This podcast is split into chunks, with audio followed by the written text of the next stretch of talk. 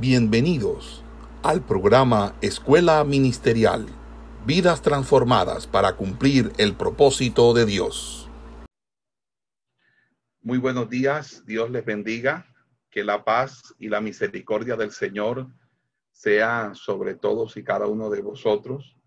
Bienvenidos a esta nueva clase, a esta nueva transmisión que nosotros hacemos a través de Google, televisión y este canal que estamos utilizando, que es la plataforma Zoom.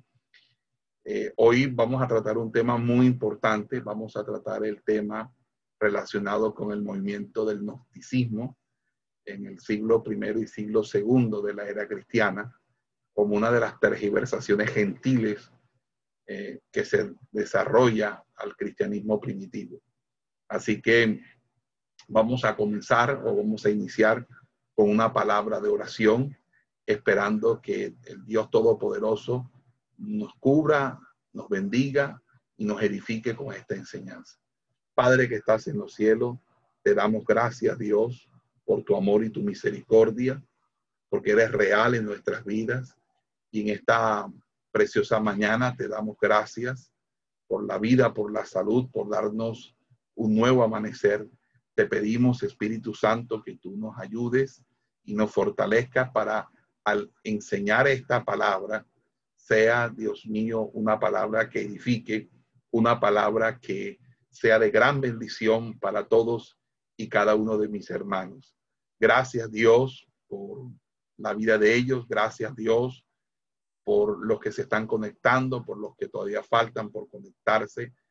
Gracias, Dios mío. Te lo pedimos en el nombre de Cristo Jesús. Amén y amén. Bueno, muy buenos días, mis amados hermanos. Hoy vamos a tratar el tema acerca de lo que podríamos nosotros considerar una de las herejías o uno de los movimientos heresiarcos más significativos y de mayor efecto, no solamente en el pasado, sino todavía con efectos en el presente que ha tenido el cristianismo.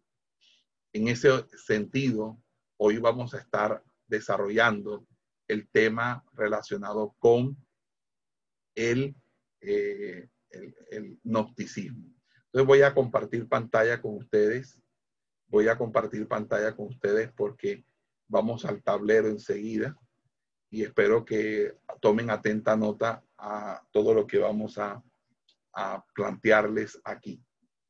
Entonces, tenemos aquí el gnosticismo.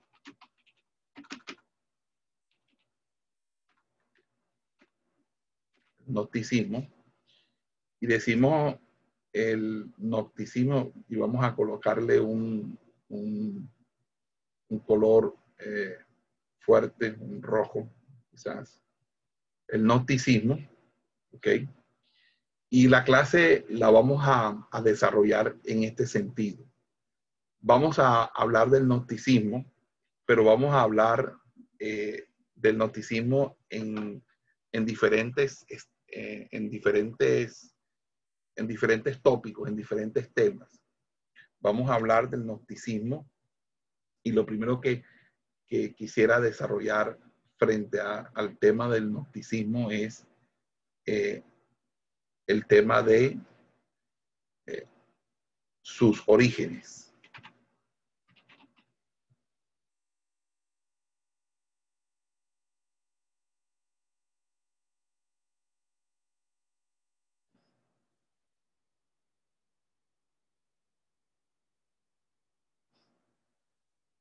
Sus orígenes.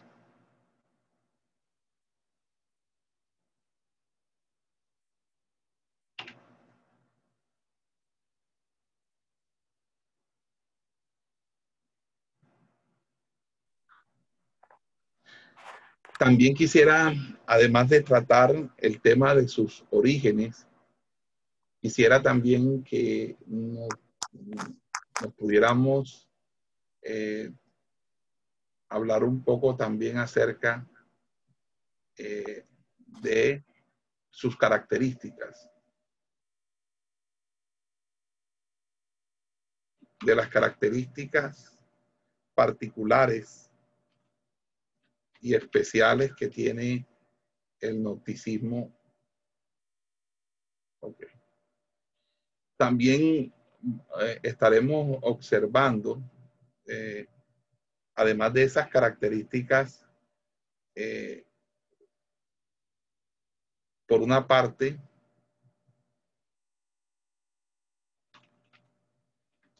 el carácter esencial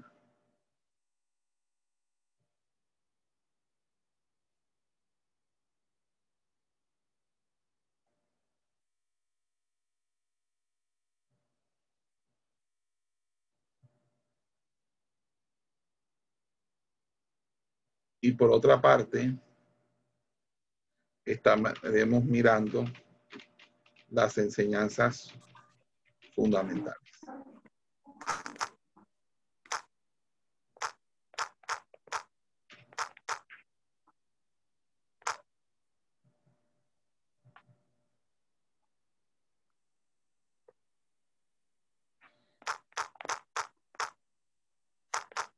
Este sería más o menos el esquema, faltando, por supuesto,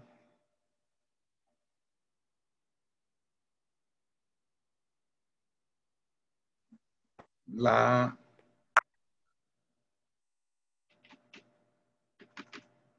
significación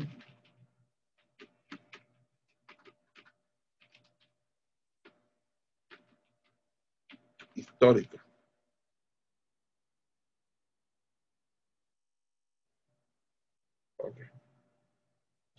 Dentro de los orígenes vamos a hablar de lo que considero que es o son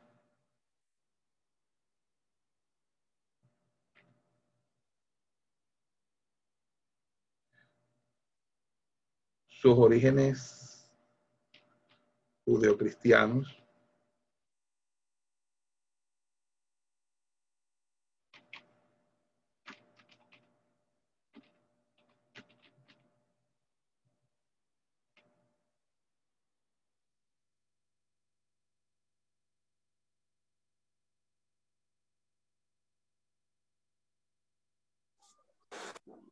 También el neoplatonismo.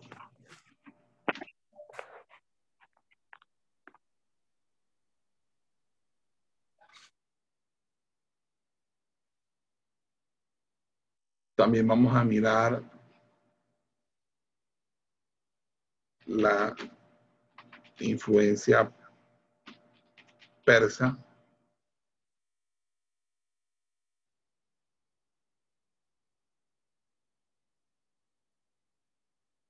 Y el paralelo con el budismo.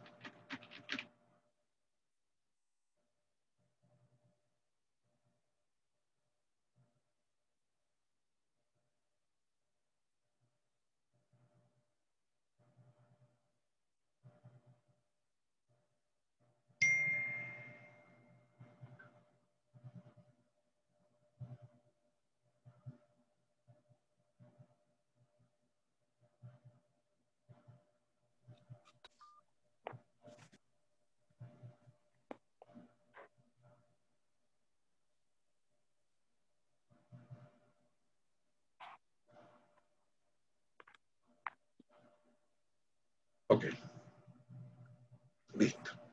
Este sería mi cuadro sinóptico de lo que estaríamos de una manera u otra desarrollando. Entonces creo que sin más preámbulo, no sé si alguno de ustedes tiene alguna inquietud acerca de este cuadro. O si este cuadro está claramente entendido. No sé si me permiten entonces volverles a resumir a los que entraron nuevamente. Nosotros vamos a hablar de algo que se denomina las tergiversaciones gentiles que ocurren en el siglo I. Y luego voy a explicar inmediatamente esto. Entonces, estas tergiversaciones gentiles que ocurren en el siglo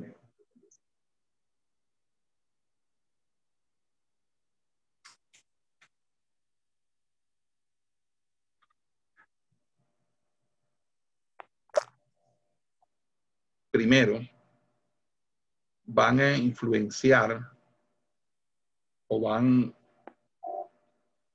a dar para que se vincule dentro del cristianismo primitivo el movimiento gnóstico, el gnosticismo, como un movimiento heresiarco. Entonces, vamos a hablar de las tergiversaciones gentiles, el gnosticismo, vamos a hablar sobre los orígenes, vamos a plantear cuatro posibles orígenes o cuatro influencias en su origen, que es el judío cristiano, el neoplatonismo, la influencia persa, el paralelo con el budismo. También vamos a mirar las características, que son las características que es su carácter esencial, sus enseñanzas, y vamos a mirar otro aspecto que se me estaba quedando en el tintero, y era son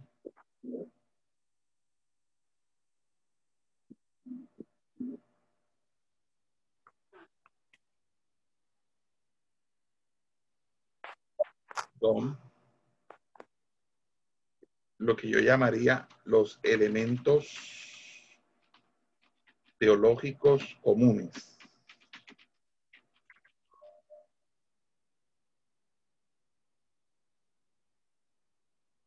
Los elementos teológicos comunes. Bueno, entonces creo que ya tenemos una visión de lo que vamos a tratar aquí. ¿Okay? Bueno, si vamos a la palabra, al libro de Colosenses, por favor, vamos a Colosenses. Colosenses capítulo 2.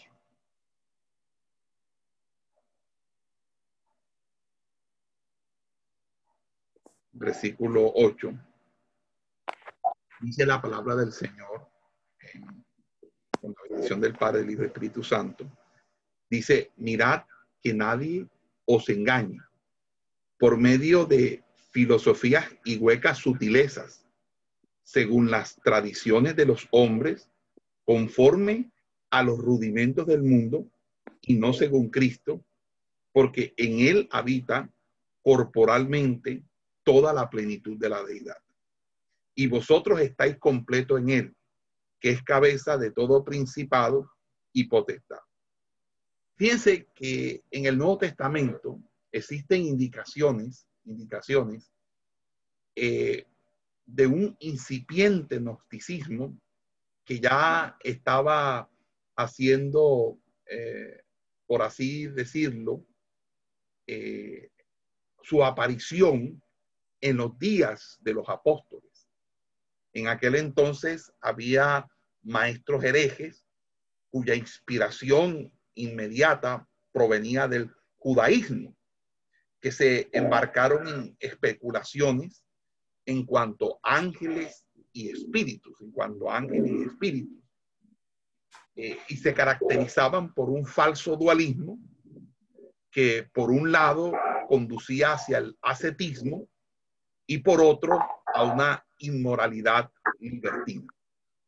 Espiritualizaban la resurrección e hicieron de la esperanza de la iglesia objeto de burla e ironía, y por esa razón Pablo de manera contundente escribe que no nos dejemos engañar por medio de filosofías y huecas sutilezas, según las tradiciones de los hombres, conforme a los rudimentos del mundo y no según Cristo. Y este consejo no solamente lo vamos a encontrar en Colosenses, cuando ya está presentando una advertencia el apóstol Pablo, inspirado por el Espíritu Santo, para precisamente estos movimientos que se van a dar de las falsas doctrinas y las falsas enseñanzas. Y en el versículo 3 dice, de Primera de Timoteo, capítulo 1 y versículo 3, dice la palabra del Señor: como te rogué que te quedases en Éfeso cuando fui a Macedonia, para que mandases a algunos que no enseñen diferente doctrina, ni presten atención a fábulas y genealogías interminables que acarrean disputas más bien que edificación de Dios, que es por fe. Así te encargo ahora. Pues el propósito de este mandamiento es el amor nacido de corazón limpio y de buena conciencia y de fe no fingida, de las cuales cosas, desviándose algunos, se apartaron a vana palabrería, queriendo ser doctores de la ley, sin entender ni lo que hablan ni lo que afirman. Fíjense esta advertencia. Luego, si vamos al capítulo 4, hay otra advertencia, y esa advertencia sigue sosteniendo el tema gnóstico, el tema de la introducción del gnosticismo dentro de las herejías, como la herejía más canalla que haya tenido la iglesia en todos los tiempos. Pero el Espíritu dice claramente que en los postreros tiempos algunos apostatarán de la fe, escuchando a espíritus engañadores y a doctrinas de demonios, por la hipocresía de mentirosos que teniendo cauterizada la conciencia, prohibirán casarse y mandarán abstenerse de alimentos que Dios creó para que con acción de gracias participasen de ellos los creyentes y los que han conocido la verdad. Fíjense lo que dice. Luego, si vamos a Primera de Timoteo, vamos ahora al capítulo 6. Primera de Timoteo 6, versículo 3. Dice: si alguno enseña otra cosa y no se conforma a las sanas palabras de nuestro Señor Jesucristo y a la doctrina que es conforme a la piedad, dice, está envanecido, nada sabe y delira acerca de cuestiones y contiendas de palabra, de las cuales nacen envidias, pleitos, blasfemias, malas sospechas, disputas necias de hombres corruptos de entendimiento y privados de la verdad, que toman la piedad como fuente de ganancia. Apártate de los tales. ¿Ok? Muy bien. También vamos a Segunda de Timoteo, y vamos allí al capítulo 2 de Segunda de Timoteo, capítulo 2. Vamos allí en el versículo 14. Dice la palabra del Señor de la siguiente manera: recuérdales esto, exhortándoles delante del Señor a que no contiendan sobre palabras, lo cual para nada aprovecha, sino que es para perdición de los oyentes. Procura con diligencia presentarte a Dios aprobado, como obrero que no tiene de qué avergonzarse, que usa bien la palabra de verdad. Mas evita profanas y vanas palabrerías, porque conducirán más y más a la impiedad, y su palabra carcomerá como gran gangrena, de los cuales son Himeneo y Fileto, que se desviaron de la verdad, diciendo que la resurrección ya se efectuó, y trastornan la fe de algunos. ¿Okay? También podemos nosotros encontrar en la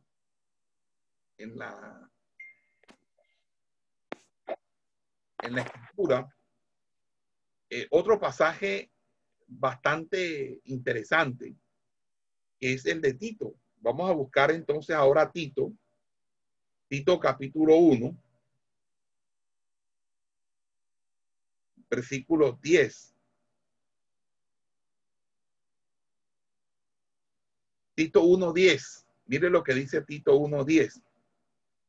Porque hay aún muchos contumaces, habladores de vanidades y engañadores, mayormente los de la circuncisión, a los cuales es preciso tapar la boca, que trastornan casas enteras, enseñando por ganancia deshonesta lo que no conviene. Uno de ellos, su propio profeta, dijo: los cretenses, siempre mentirosos, malas bestias, glotones ociosos. Este testimonio es verdadero, por tanto, repréndelos duramente para que sean sanos en la fe, no atendiendo a fábulas judaicas ni a mandamientos de hombres que se apartan de la verdad. Todas las cosas son puras para los puros, mas para los corrompidos e incrédulos nada les es puro, pues hasta su mente y su conciencia están corrompidas. Profesan conocer a Dios, pero con los hechos lo niegan, siendo abominables y rebeldes, reprobados en cuanto a toda buena obra. Amén. Vamos ahora a Segunda de Pedro. Segunda de Pedro, capítulo 2, versículo 1 al 3, dice: pero hubo también falsos profetas entre el pueblo, como habrá entre vosotros falsos maestros, que introducirán encubiertamente herejías destructoras, y aún negarán al Señor que los rescató, atrayendo sobre sí mismo destrucción repentina. Y muchos seguirán sus disoluciones, por causa de los cuales el camino de la verdad será blasfemado, y por avaricia harán mercadería de vosotros con palabras fingidas. Sobre los tales ya de largo tiempo la condenación no se tarda y su perdición no se duerme. Porque si Dios no perdonó a los ángeles que pecaron, sino que arrojándolos al infierno los entregó a prisiones de oscuridad para ser reservados al juicio. Amén. Hasta ahí. Bueno, vamos a dejarlo hasta ahí. Ok. Y si vamos a Judas, otro autor que también, Judas,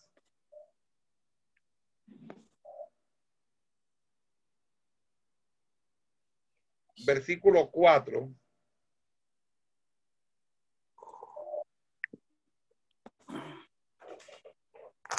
Porque algunos hombres han entrado encubiertamente, lo que desde antes habían sido destinados para esta condenación. Hombres impíos que convierten en libertinaje la gracia de nuestro Dios y niegan a Dios, el único soberano, y a nuestro Señor Jesucristo. Ok, listo. Vamos a dejarlo hasta ahí. Yo creo que hay unos textos en Apocalipsis. Ok. Entonces, como les decía, el gnosticismo es un movimiento que ya existía mucho antes, a través de las creencias teosóficas y las creencias que muchas personas habían desarrollado especialmente a partir de la teosofía, del esoterismo y de las creencias de las fábulas judaicas. En ese sentido, la Biblia, a través del apóstol Pablo, a través de Pedro, a través de Juan, a través de Judas, a través de Santiago, advierten de manera categórica que no debemos nosotros estar atentos a esa enseñanza ni prestar oído a todo aquello que genere disputa o genere entre nosotros contención, sino más bien lo que fuera para la edificación de la fe. Entonces, en el Nuevo Testamento existen estas indicaciones de este incipiente gnosticismo que ya estaba haciendo aparición en los días de los apóstoles y que provenían mayoritariamente de ese judaísmo cabalista, de ese judaísmo como esotérico, de ese judaísmo lleno de fábulas, de mitos, de misterios, etcétera, etcétera.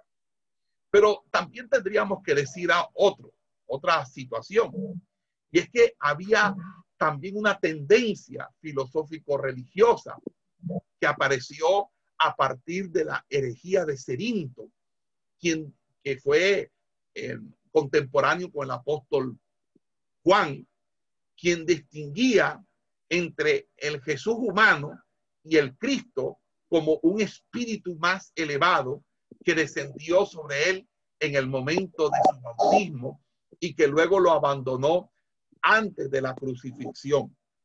Juan hace referencia a él y vamos de manera indirecta, vamos a buscar el texto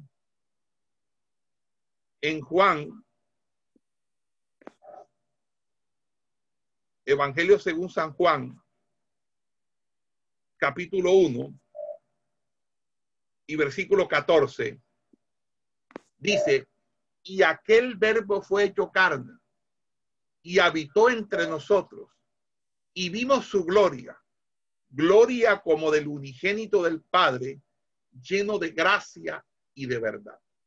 Es decir, fíjense cómo Juan está diciéndonos aquí que Jesucristo se hizo carne, es decir, está defendiendo la doctrina de la encarnación, doctrina que Cerinto aborrecía y desprestigiaba con el argumento de que Jesús era un simple mortal, pero que el Espíritu Divino, Cristo, le había tomado en posesión en el momento del bautismo y luego antes de la crucifixión lo había abandonado, y que en ese sentido fue ese espíritu superior quien capacitó para que el Jesús histórico diera las enseñanzas que hoy contienen los evangelios.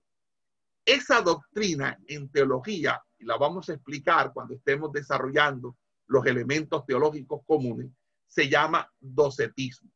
Entonces había cierta tendencia docética que se había introducido dentro de la iglesia primitiva.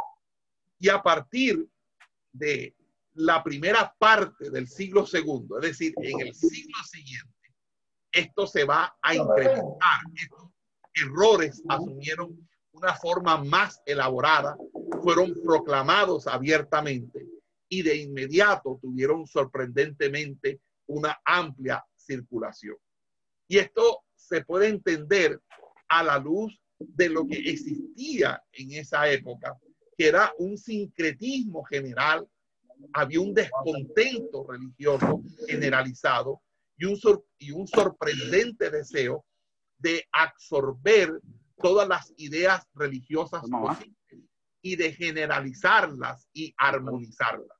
Las religiones occidentales ya no satisfacían las necesidades y eran los cultos orientales, las religiones orientales que diligentemente, bien propagadas, estaban siendo asumidas y aceptadas ansiosamente a partir de las predicaciones de esos mensajeros itinerantes que se dieron en el siglo II y que fueron los que proclamaron este tipo de enseñanzas.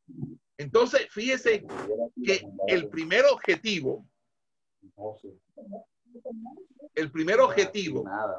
era satisfacer Pastor. Hello. Sí. David.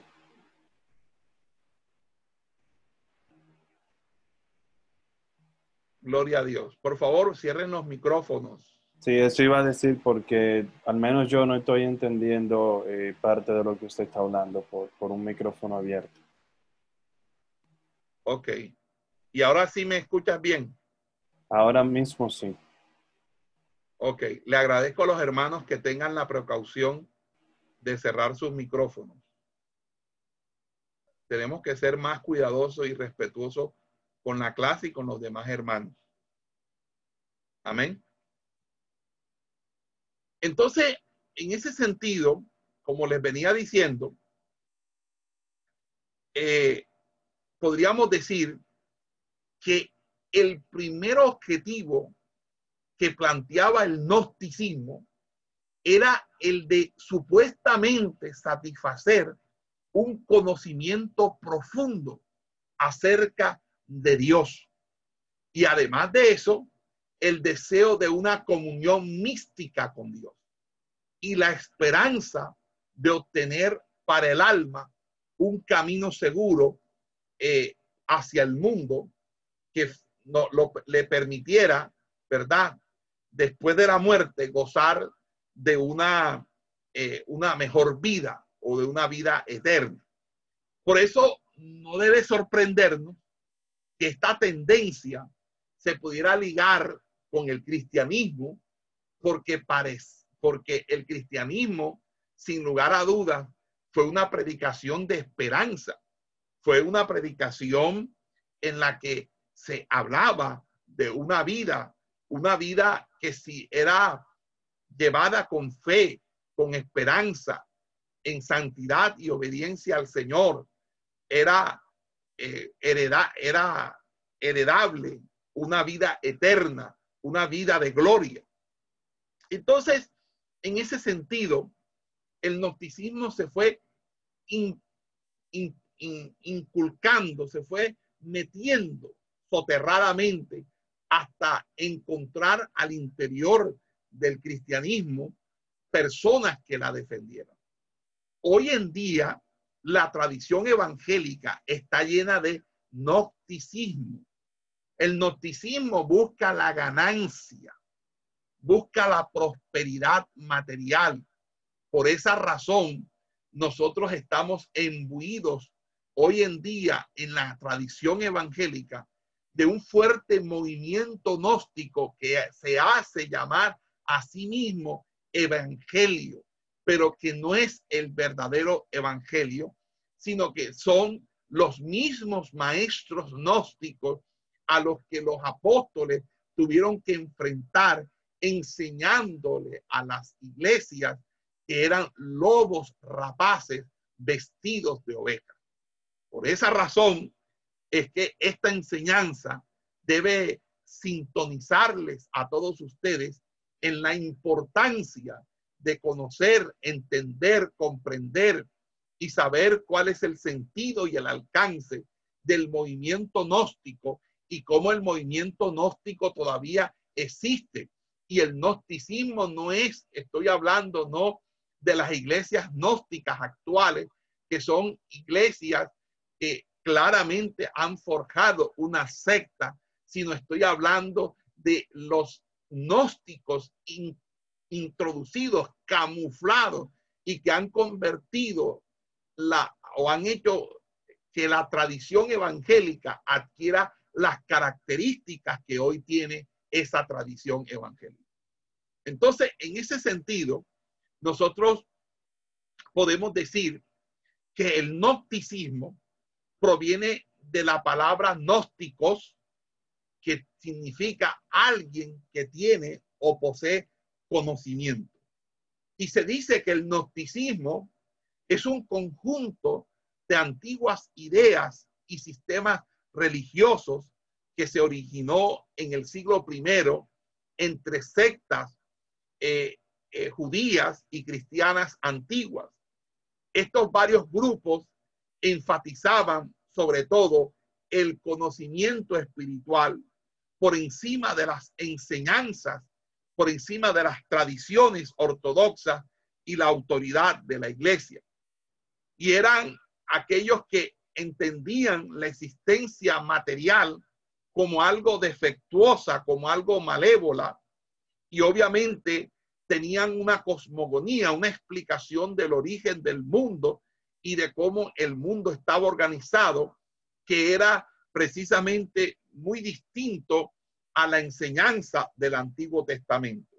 Por eso allí había una distinción entre un Dios supremo y oculto y una deidad menor y malévola, que hacía entonces la configuración, o que permitía entonces estructurar el dualismo que tanto les caracterizaba.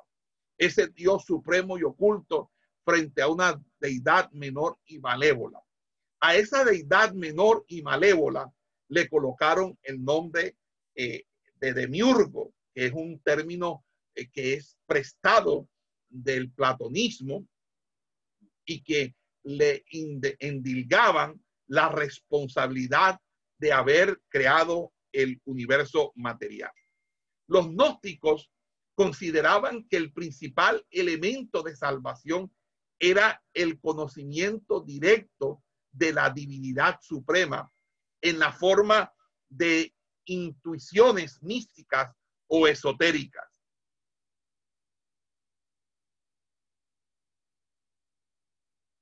Un momentico aquí, que tengo algo en...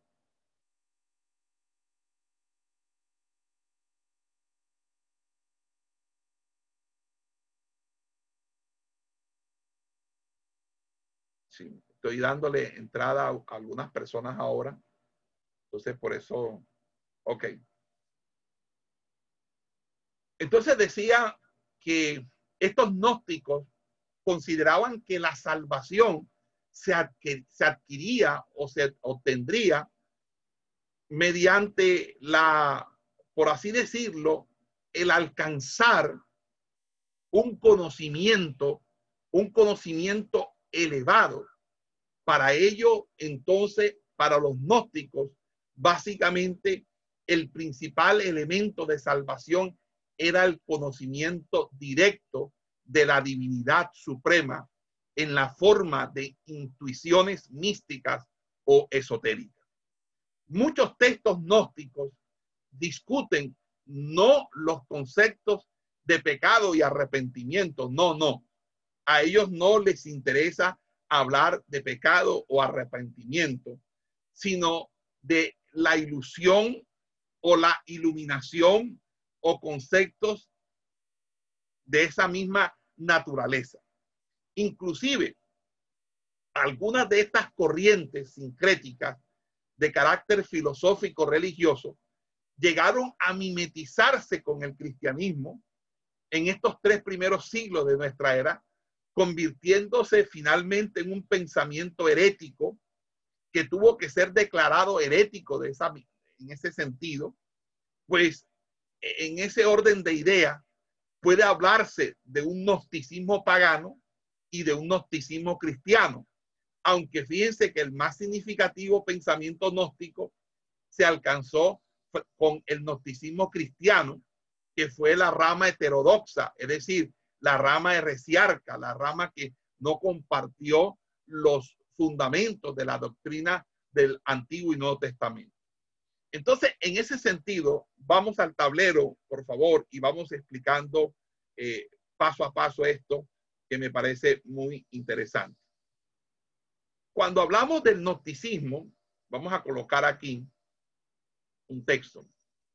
Estamos hablando de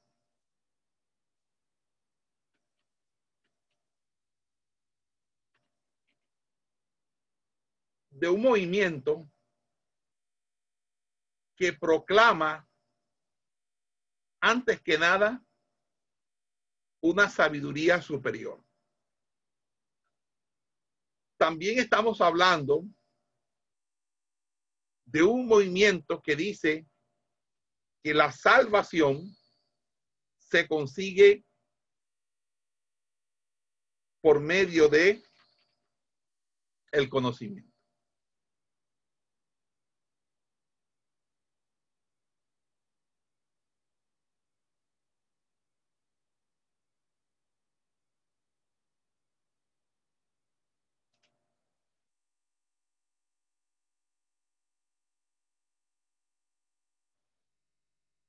Los orígenes del gnosticismo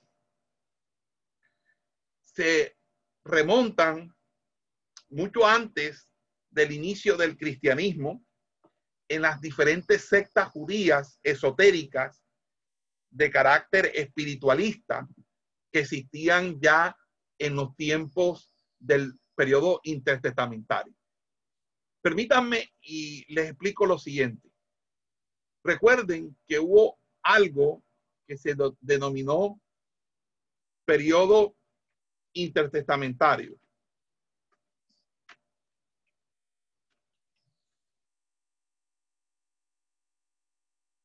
Este periodo intertestamentario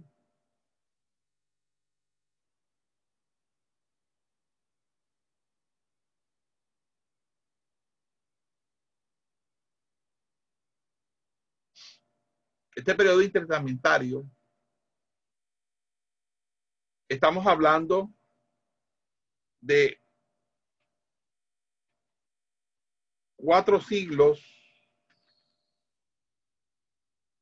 antes de Cristo.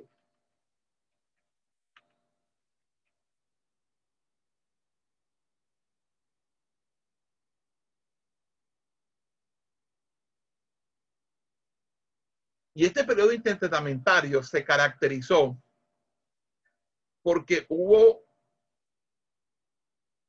o se desarrolló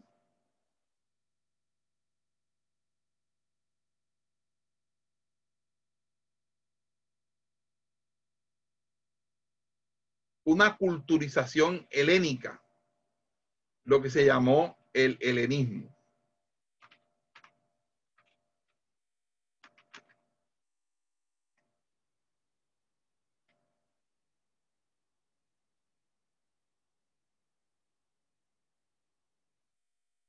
¿Qué era el helenismo?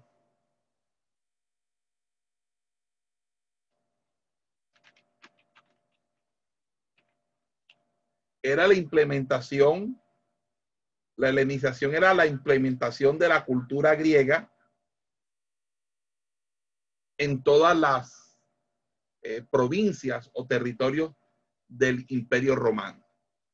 Acuérdense que estamos hablando de el siglo III, el siglo IV, el siglo III al siglo II antes de Cristo. Y en esos siglos se dio una situación y fue las conquistas de Alejandro Magno.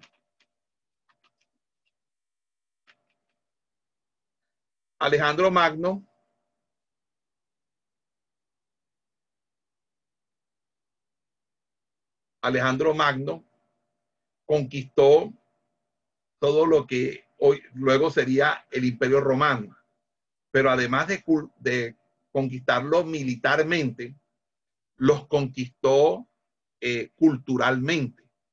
Ya para esa época existía todo lo que hoy nosotros conocemos como la filosofía griega.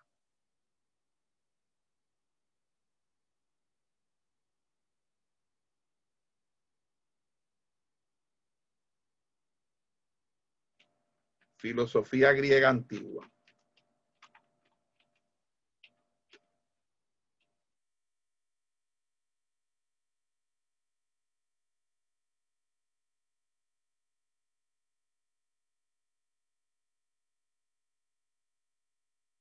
Ya habían escrito textos, los llamados presocráticos, que son los antecesores de Sócrates, como Tales de Mileto, Anaximandro, Anaxímenes, ¿verdad? Heráclito. También ya Sócrates .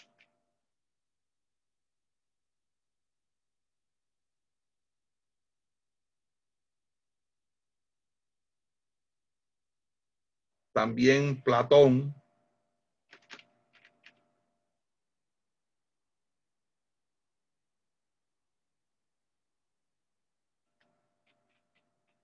y y Aristóteles. Entre otras cosas, Aristóteles fue el maestro personal privado de Alejandro Magno.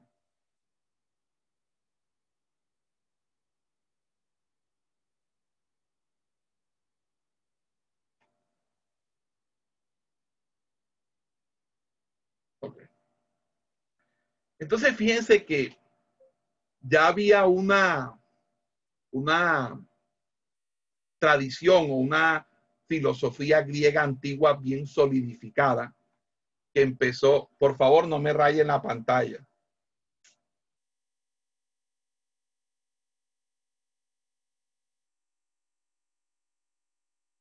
Ya empezaron a molestar la pantalla. Por favor no rayen la pantalla porque eso no me gusta.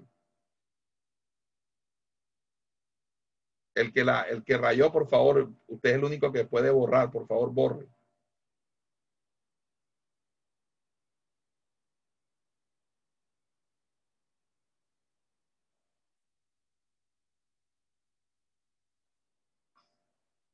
Gracias.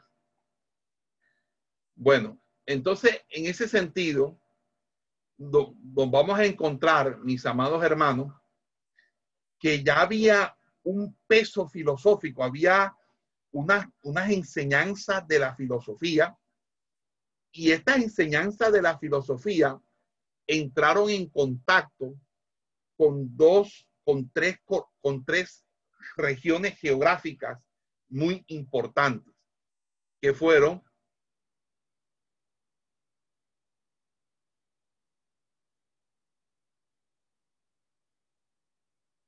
la primera de ellas, vamos a colocar las flechitas.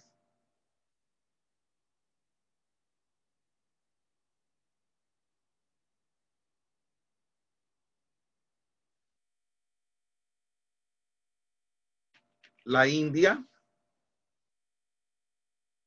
Alejandro Magno llegó hasta la India, llegó hasta la orilla del río Mesopotamia. Vamos a colocar aquí Babilonia.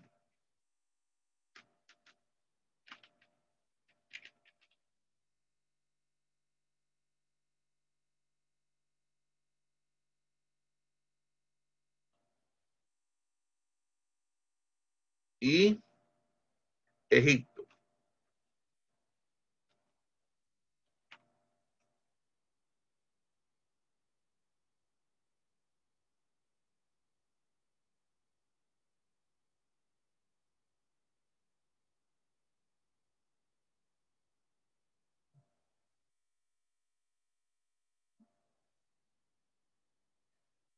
Ya en la India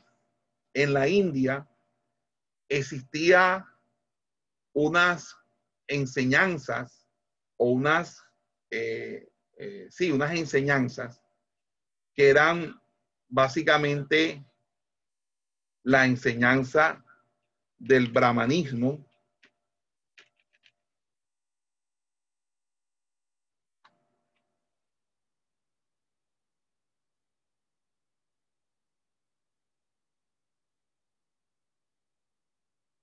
que dio lugar al hinduismo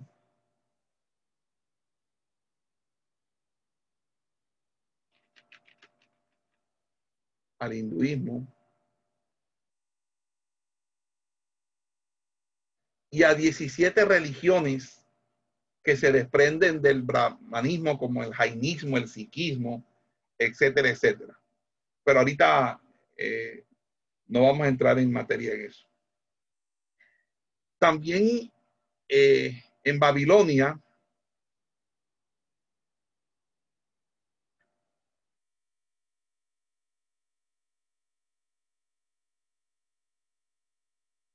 vamos a encontrar la existencia de una religión que se conocería como el mazdeísmo.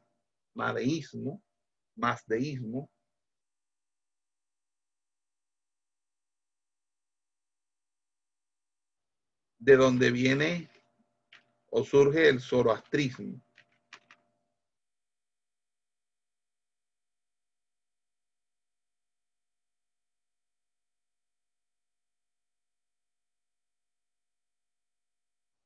Y en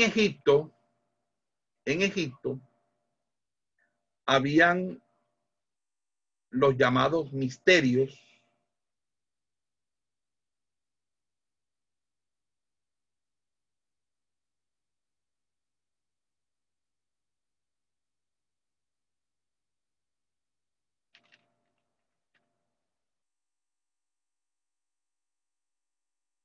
que influyen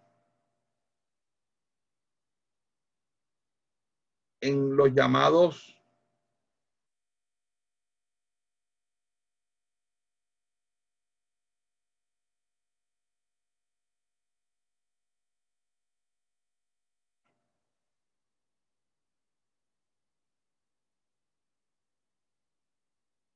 en el orfismo y en el pitagorismo.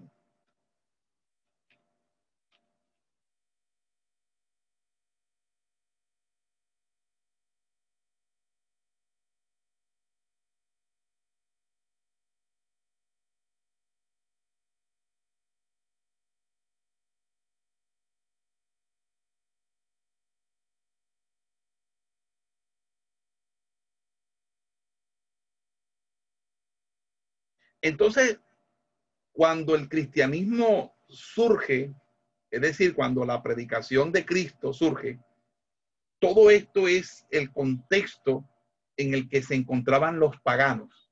Los paganos estaban imbuidos de la filosofía griega antigua, algunos también del brahmanismo, el hinduismo, el mazdeísmo, el zoroastrismo, las religiones de misterio de Egipto, y el orfismo y el pitagorismo. Entonces, permítanme y voy analizando cada uno de ellos. Si así podemos ir contemplando la situación de una manera más clara, más concisa. Acuérdense que los presocráticos, hablando primeramente de los presocráticos, los presocráticos fueron los primeros filósofos del mundo, fueron los primeros que se preguntaron el origen de las cosas y trataron de encontrar un elemento que originara las cosas. Entonces, Tales de Mileto consideró que era el agua, Anaximandro, Anaxímenes, que era el viento, o el otro que era el fuego, Heráclito, en fin, cada uno de los elementos de la naturaleza como principio primario o como escenario de lo que nosotros podríamos denominar como el origen del mundo o a partir de que el mundo estaba fundamentado. Pero no solamente ellos estaban interesados en aspectos cosmogónicos, sino también en darle un sentido racional a la existencia. Por eso los presocráticos son considerados los gestores del materialismo, Cuando nosotros hablamos de la filosofía presocrática, entonces estamos hablando de un periodo de la filosofía griega que se extiende desde un comienzo con Tales de Mileto hasta lo que nosotros podríamos llamar el pensamiento de Sócrates. Por eso se les llama presocráticos, porque son todos los filósofos anteriores a Sócrates. Entonces, esa filosofía consideraba que, por así decirlo, tenía unas consideraciones bastante interesantes. Una de ellas es la explicación a partir del mito de verdades o realidades racionales. Bueno, entonces, luego de eso estaba Sócrates.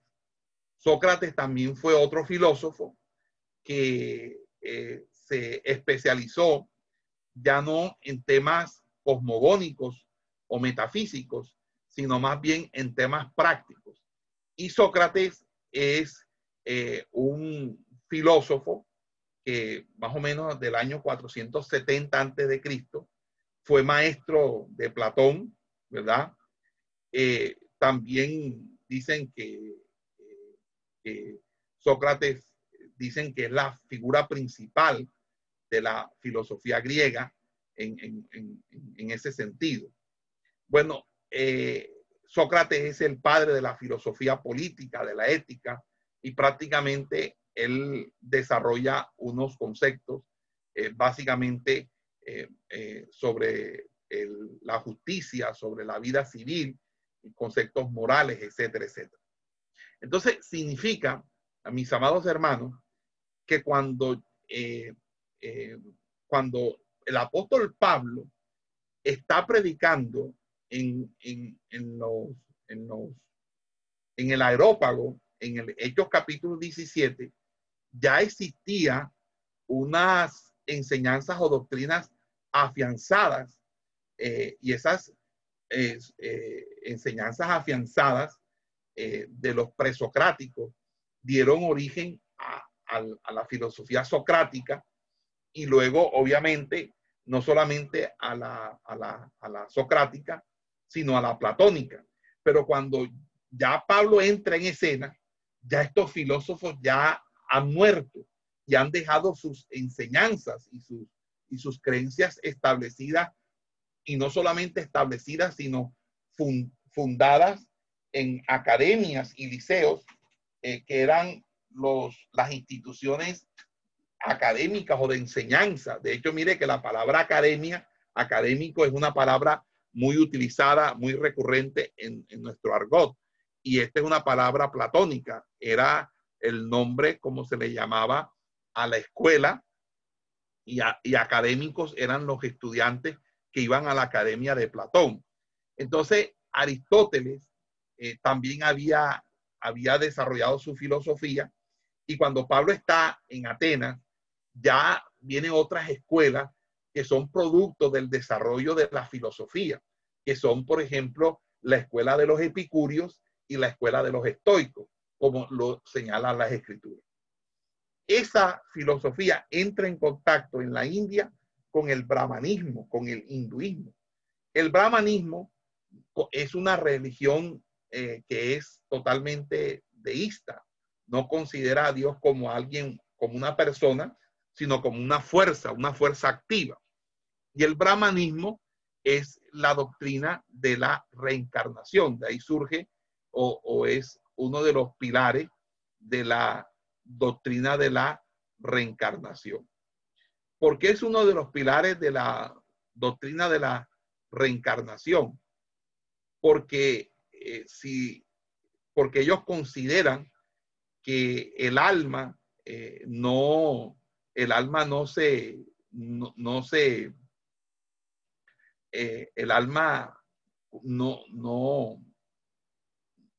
espera una resurrección o una vida eterna, sino que el alma vuelve a aparecer en un nuevo estuche, un nuevo cuerpo. Entonces, de ahí surge la doctrina de la reencarnación. Las doctrinas de la reencarnación surgen allí. Doctrinas de la reencarnación. Que fue una doctrina que se popularizó a tal punto que se creía la reencarnación, ¿ok? Muy bien.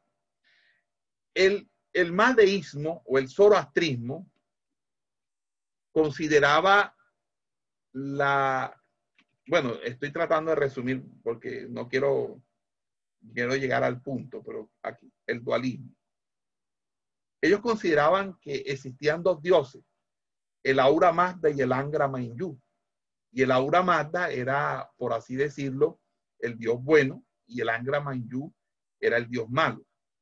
Entonces había ese concepto del dualismo o el concepto de los dos dioses, que son más que dos principios que existen coeternamente, ¿verdad? Básicamente eso es lo que se desarrolló. El orfismo es una corriente religiosa de la antigua Grecia relacionada con Orfeo. Orfeo es un personaje de la mitología griega que sería hijo como de Apolo y de una musa llamada Calíope, que tocaba la lira, una pequeña arpa, y dice que las fieras se calmaban y los hombres se reunían para oírlo y hacer descansar sus almas. Dice que este hombre, este Orfeo, logró dormir a Cerbero, que era el demonio o el de tres cabezas, un gigante de tres cabezas, que era un perro del dios Hades, que era el que custodiaba la entrada al inframundo, y Orfeo fue hasta el infierno, dice la leyenda, y fue para rescatar a Eurídice, que era su amada, y tratar de ¿cómo se llama?, de resucitarla. Entonces, ahí se desarrolló unos cultos mistéricos que ellos eran, entre otras cosas, maestros de encantamientos, etc. Entonces, ese movimiento del orfismo es una secta que empezó a cuestionar la religión oficial. Fue una secta donde se creía en la transmigración del alma, es decir, básicamente empezaron a desarrollar los llamados cultos mistéricos, es decir, que hay verdades que no son fácil conocerlas por las personas. Entonces, en ese sentido, surge esa creencia, por así decirlo. Pero fíjense que todo esto lo estoy explicando porque me voy ahora a los orígenes del gnosticismo, porque todo esto se decantó para generar esa, por así decirlo, ese movimiento que se introdujo dentro del cristianismo.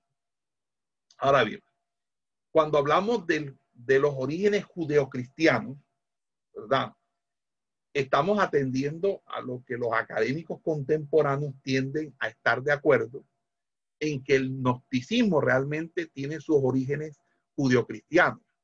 O sea, se originaron a finales del siglo I en la secta judía. ¿Por qué? Ahora ahí es donde voy con la explicación. No solamente Alejandro Magno llevó o exportó toda esta filosofía griega antigua a estos territorios, sino que también importó de esos territorios esas mismas creencias religiosas. Mientras la filosofía griega se constituía en una ciencia y una epistemología del conocimiento, lo oriental, o lo que se encontraba en India, Babilonia, Egipto, era básicamente creencias de carácter religioso. Básicamente eran creencias de carácter religioso. Entonces, esa unión de filosofías con creencias religiosas fue la que se introduce y es la lucha que va a darse en el periodo intertestamentario con la rebelión de los macabeos. Los macabeos, ellos no estaban de acuerdo con la helenización. Los macabeos no estaban de acuerdo con la helenización, y los macabeos en ese sentido constituyeron un movimiento de liberación. ¿Por qué? Porque cuando se muere Alejandro Magno divide su territorio en sus cuatro generales, tocando la parte que correspondía a Judea, y Samaria a los llamados Seleucidas, es decir, a los Seleucidas, que da una dinastía que tuvo ese privilegio de tener toda esa parte oriental del antiguo imperio alejandrino. Y resulta que los macabeos constituyeron un movimiento precisamente para evitar que siguiera practicándose el rito o los ritos básicamente y las creencias helénicas. Y entonces se dio esa revuelta y eso conllevó a que ellos tuvieran una independencia hasta que llegó el Imperio Romano y fueron sometidos al Imperio Romano. En ese trasegar de la historia de Antioquio IV Epifanes y la dinastía seleucida, ellos trataron de helenizar básicamente a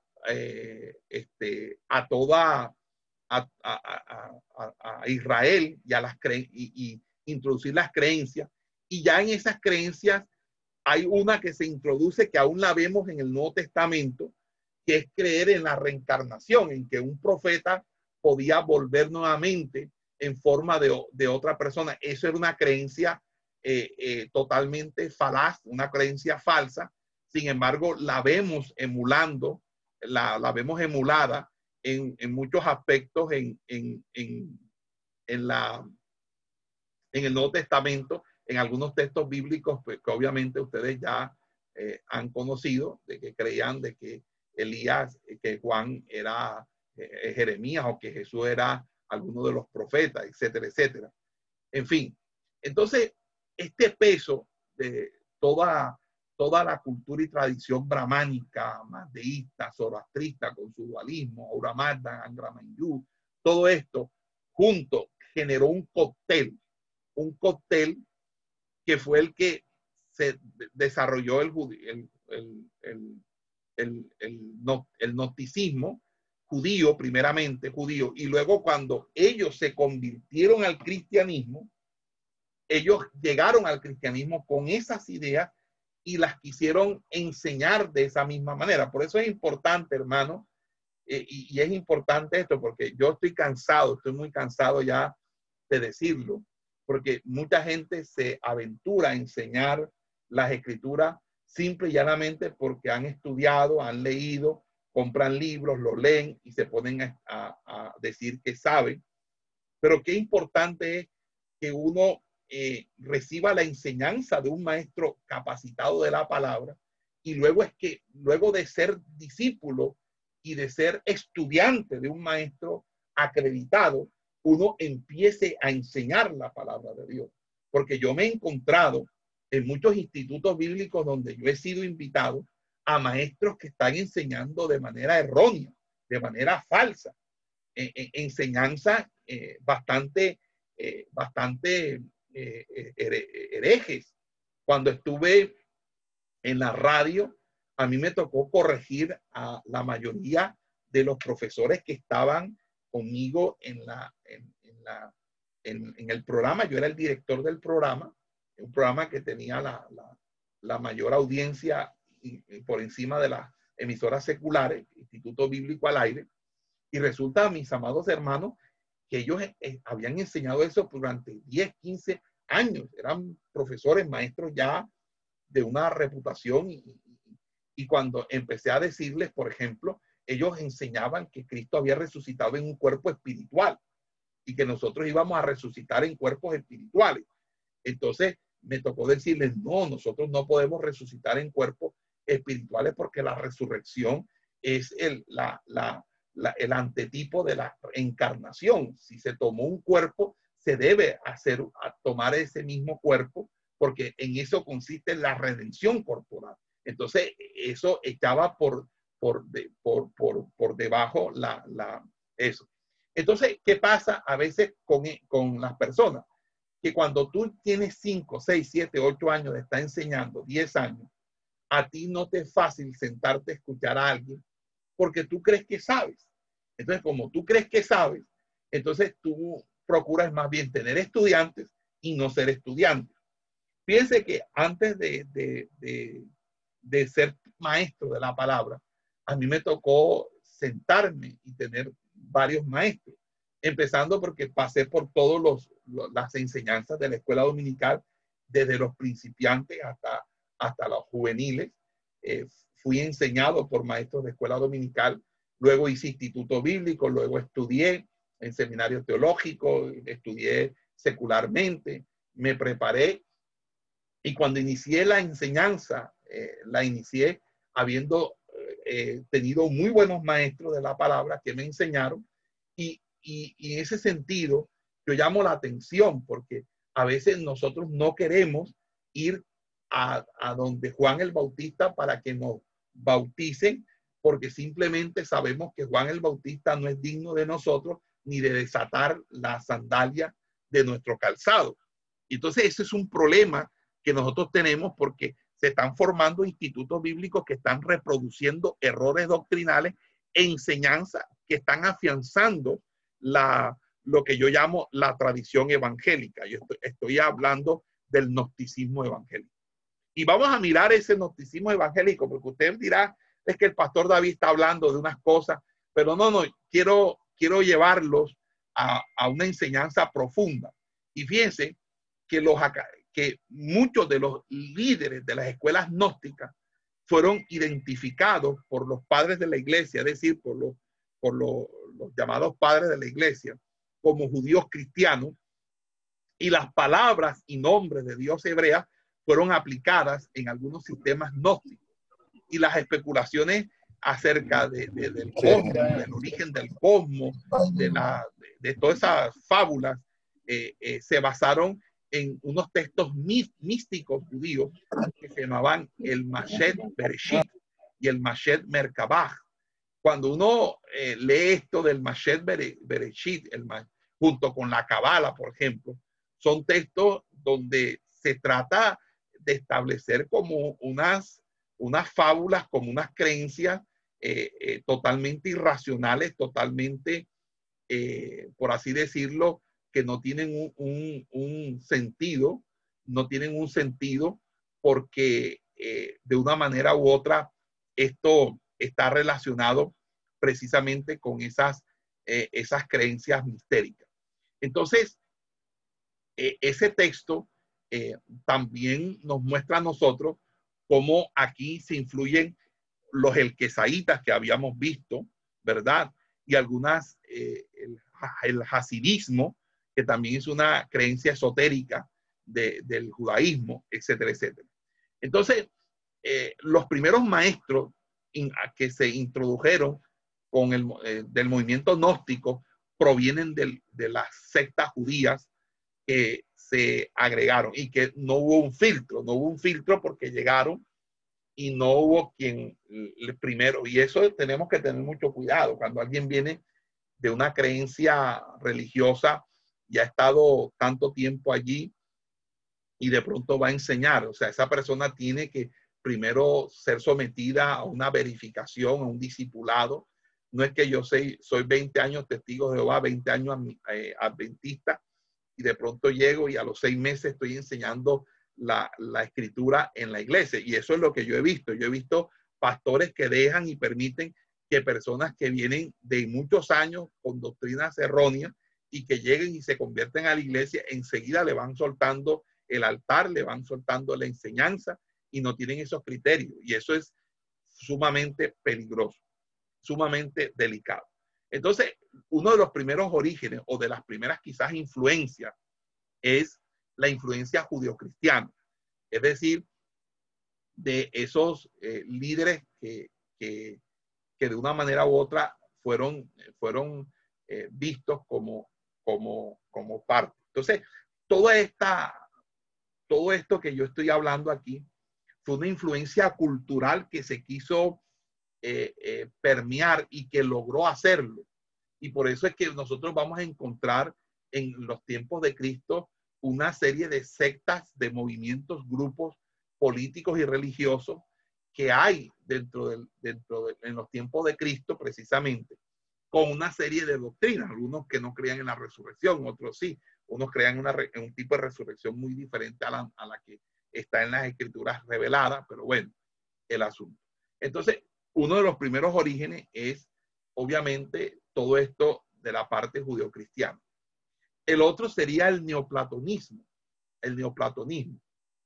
Entonces, del neoplatonismo hay algo muy interesante, y es que hay unas conexiones gnósticas del neoplatonismo que ya fueron propuestas desde el año 1880, sobre todo con los orígenes órficos y platónicos. ¿Y por qué coloco el orfismo aquí? Porque resulta que el orfismo es una, y el pitagorismo son de origen griego, pero resulta que todos ellos, antes de formar sus creencias, fueron a Egipto y duraron años en Egipto estudiando los misterios que habían en Egipto, y luego fueron que formaron en Grecia por así decirlo, esos grupos o ese tipo de creencias. Entonces, fíjense que de una manera u otra nos estamos ya acercando a ese sincretismo, a cómo van alcanzando cierta preponderancia, cierta vamos a poner aquí, ahí está, listo, el orfismo.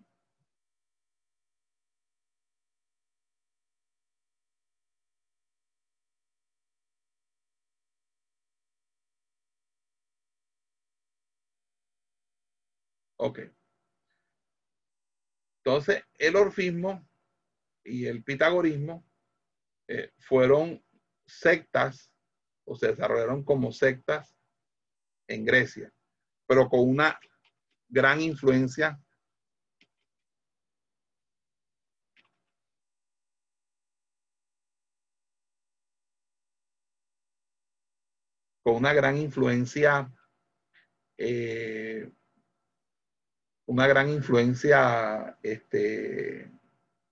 egipcia, lo que quiero decir. Hermanos, ¿están viendo la figura, la pantalla? ¿Sí alcanzan a verla? Amén, pastor, amén. Totalmente. Okay. Listo. Cierren en los micrófonos. Bueno, entonces, expliquemos un poquito lo del neoplatonismo, porque es importante esa cuestión. Yo les voy a mandar un PowerPoint de 4 páginas sencillo donde ustedes van a mirar un poco el tema del neoplatonismo. Fíjense que al hablar de neoplatonismo, uno dice, bueno, neo es nuevo y platonismo es Platón. Bueno, sí. Básicamente el neoplatonismo es una especie de denominación historiográfica de diferentes momentos de la historia de la filosofía en la que se produjo una revitalización del platonismo. Y obviamente el neoplatonismo tenía unas creencias que obviamente entre ellas tenían el concepto de, habían unas creencias y unos conceptos, vamos a escribirlo enseguida para que no se me vaya a pasar. El neoplatonismo, alguien le puede tomar foto, porque voy a hacer un cambio aquí, le toma foto a la pantalla y nos las comparte en WhatsApp, por favor, porque voy a borrar toda esta explicación que hice del judaísmo, lo que está en azul con verde, todo esto lo voy a borrar para colocarlo del neoplatonismo. Me avisan si ya tomaron foto. ¿Sí tomaron la foto? O que haga una captura de pantalla y la... Amén, pastor, amén. Ya la tomé. Okay. Pastor, Pastor, ¿no puede mandar esa imagen al WhatsApp? Que este celular no me permite tomar captura de pantalla. No, la persona que tomó la foto va porque es que no me puedo multiplicar por tanto. Entonces pido que te van a enviar al WhatsApp de Escuela Ministerial. Yo ahí ustedes pueden... De Escuela Ministerial, sí, ahí es donde digo. Bueno, gracias. Ah, bueno, sí. Ok, bueno, bien. Entonces voy a borrar aquí, como ya tomaron, voy a borrar aquí.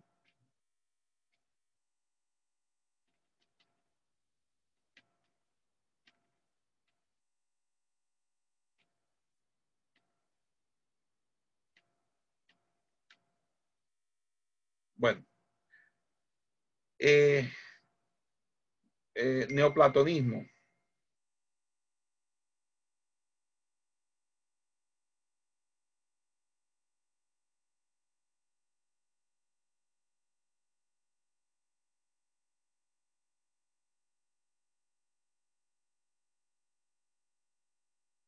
Ahí está. Muy bien. Neoplatonismo. Entonces, hay unos conceptos que vamos a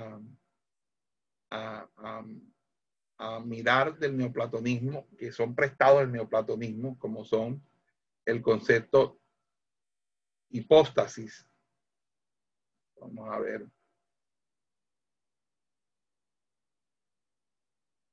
Voy voy a hablar de tres conceptos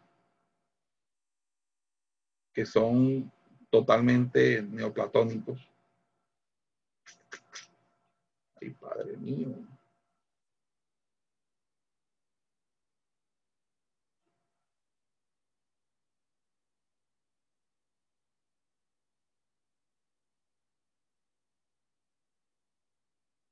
Ahora sí.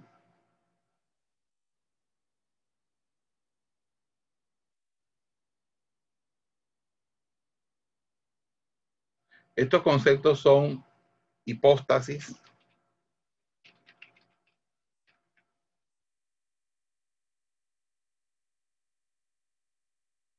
y estos conceptos son importantes porque van a ser referentes para el debate trinitario y el de la naturaleza de Cristo.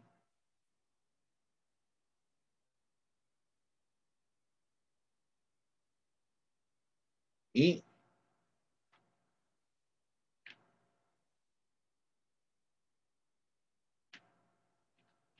de mi orgullo.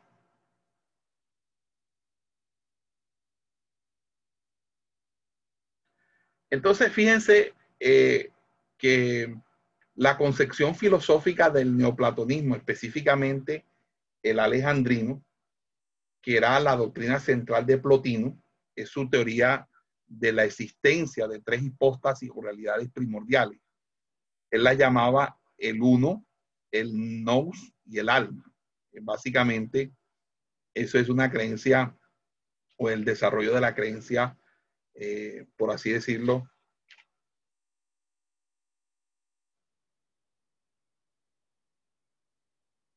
de Plotino. Vamos a colocarlo aquí. En ese sentido, para él, el principio básico es siempre el uno, mientras que las otras dos hipóstasis y el resto de realidades son derivadas. ¿Qué era el uno para él? El uno de la teoría de Plotino es indescriptible, ya que es la unidad, lo más grande, hasta tal punto que a veces le denomina el propio autor como Dios, lo denomina como el infinito, etcétera. Y fíjese que lo llama también como principio y última realidad. Entonces, el nous es, no hay una traducción, ¿verdad? Pero algunos autores consideran que puede ser llamado, sería el espíritu, otros consideran que es la inteligencia. Bueno, el nous, la explicación del nous por Plotino, parte de la semejanza entre el sol y la luz. El uno sería como el sol, y la luz sería como el nous. Entonces la función del nous como luz es la de que el uno pueda verse a sí mismo, pero como es imagen del uno, es la puerta por la que es posible ver al uno. En pocas palabras, el uno es el sol y el uno es el sol y el nu viene siendo la luz que bota el sol. Fíjense que de ahí surge la creencia de los testigos de Jehová, que es el monarquianismo, un tipo de monarquianismo que se llama monarquianismo dinámico, que dice que el Espíritu Santo es la fuerza activa de Jehová. Es decir, que Dios es el sol y el Espíritu Santo es la luz que irradia el sol, por el cual llega al planeta y le da vida a las plantas, etcétera, y energía y calor a la tierra. Entonces, básicamente esta creencia es totalmente neoplatónica, Y además de eso, estoy tratando de no meterlos tanto en este tema, porque sé que para algunos es tedioso, pero espero que me entiendan que tengo que hacer esta introducción y luego, pues, obviamente, desarrollar esto. Entonces, este concepto también está tomado de la dialéctica de la República, donde hay un proceso similar que conduce a la visión de la forma del bien y no al bien mismo. Entonces, uno no llega al bien, sino a la forma del bien a través del nous. Y el nous puede ser inteligencia pura y procede de lo uno, o del uno. El uno es lo que es perfecto. ¿Ok? Y se ve como una fuerza que se escurre, que se desparrama, etcétera, etcétera, que emana, que es emanada, básicamente. Y la tercera realidad o hipóstasis de la que habla Plotino es el alma, la cual es de naturaleza doble y es un extremo, está ligada al nous y tira de él. Y en el otro extremo se asocia con el mundo de los sentidos, es decir, Plotino considera al alma como algo que tira hacia abajo, ¿verdad? En su naturaleza, y otra que tira hacia arriba. Y ese es un, entre otras cosas, eso hace parte de un mito de la filosofía clásica, de las riendas de los caballos que tiran. Bueno, entonces vamos a mostrar aquí ahora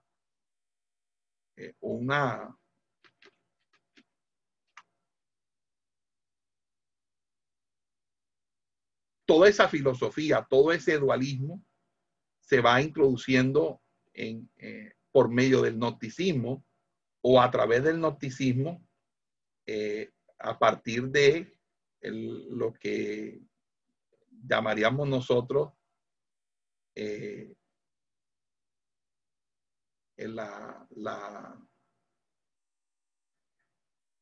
lo que nosotros llamaríamos el movimiento gnóstico. El gnóstico introduce, voy a dar un stop aquí, y ahora voy a compartir una diapositiva que preparé para ustedes. Ok.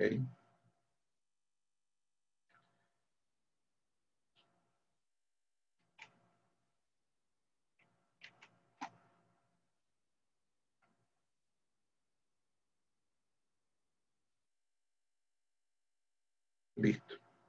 Entonces, miren, voy a compartir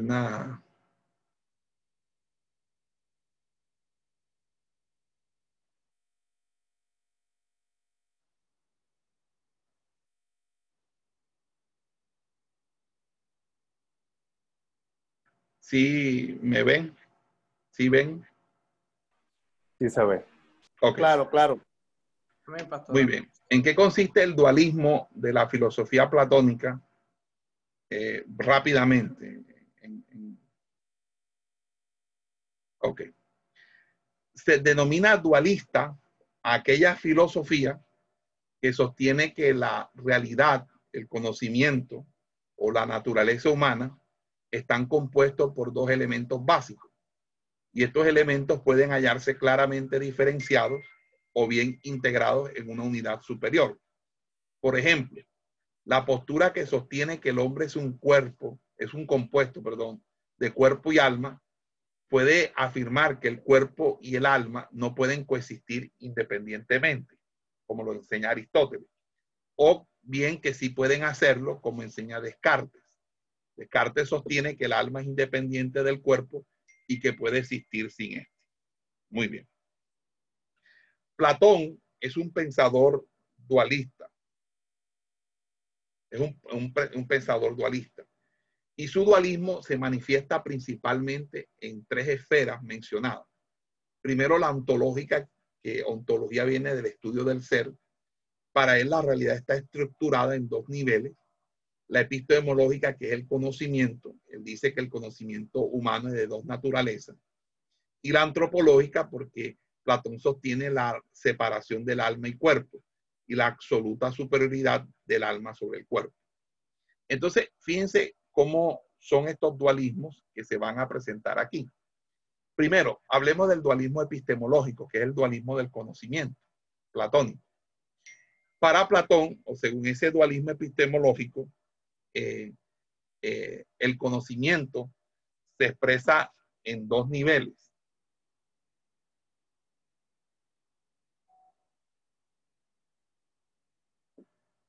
En dos niveles. El conocimiento sensible, ligado a los sentidos y a la experiencia, que se tiene sobre las cosas que cambian, y el conocimiento inteligible o científico, que se tiene sobre los conceptos y esencias universales e incambiantes. Entonces, fíjense cómo hay una estructuración bien atractiva, porque esto es atractivo. Entonces, esto en la época primitiva, de que estamos hablando en el siglo I y siglo II, era algo extraordinariamente formidable, sofisticado, era algo impresionante, impresionaba.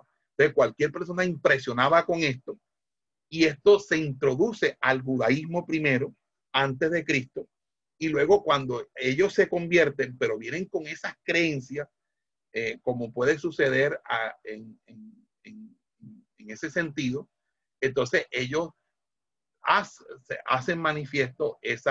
Entonces, fíjense que ese conocimiento humano se puede dividir en ese dualismo en un conocimiento sensible que le llama opinión o doxa.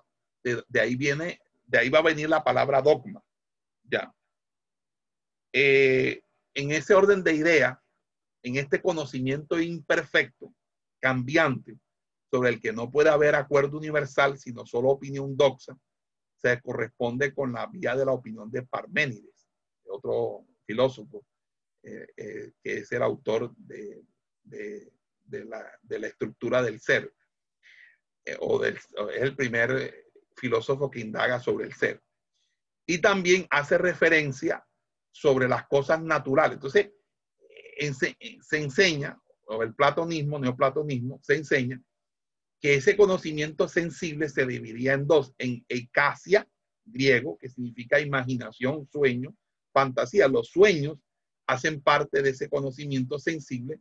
Y la pistis, que es la creencia, el hábito, la costumbre. Fíjense que allí hábito, costumbre se asocia a creencia.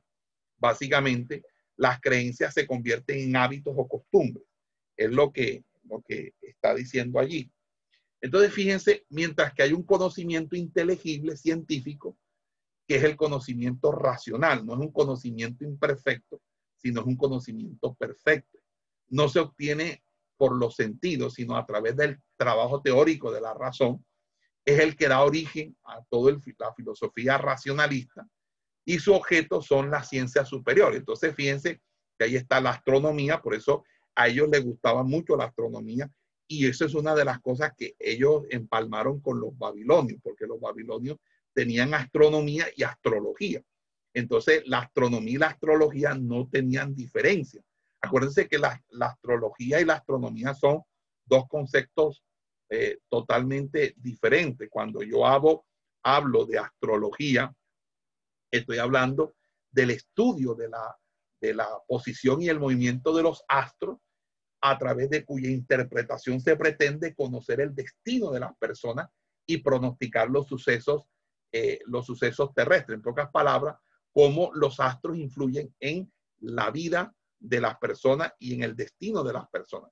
Pero cuando yo hablo de astronomía, yo simplemente estudio la estructura y composición de los astros. Entonces, el que estudiaba astrología en Babilonia estudiaba la estructura y composición de los astros como si estuviera estudiando astronomía, pero luego llevaba eso a la aplicación de cómo eso influenciaba. Y fíjense que hoy todavía la gente es babilónica, porque la gente le gusta el horóscopo, la gente le gusta las cartas astrales, y cuánta gente no vive de estar echándole mentira a la gente en su cara, que son los astrólogos y toda esa gente y los culebreros que siempre hay en televisión, que a veces uno ve que los noticieros ya tienen secciones especialmente o programas de magazine especialmente para estos tipos de personas.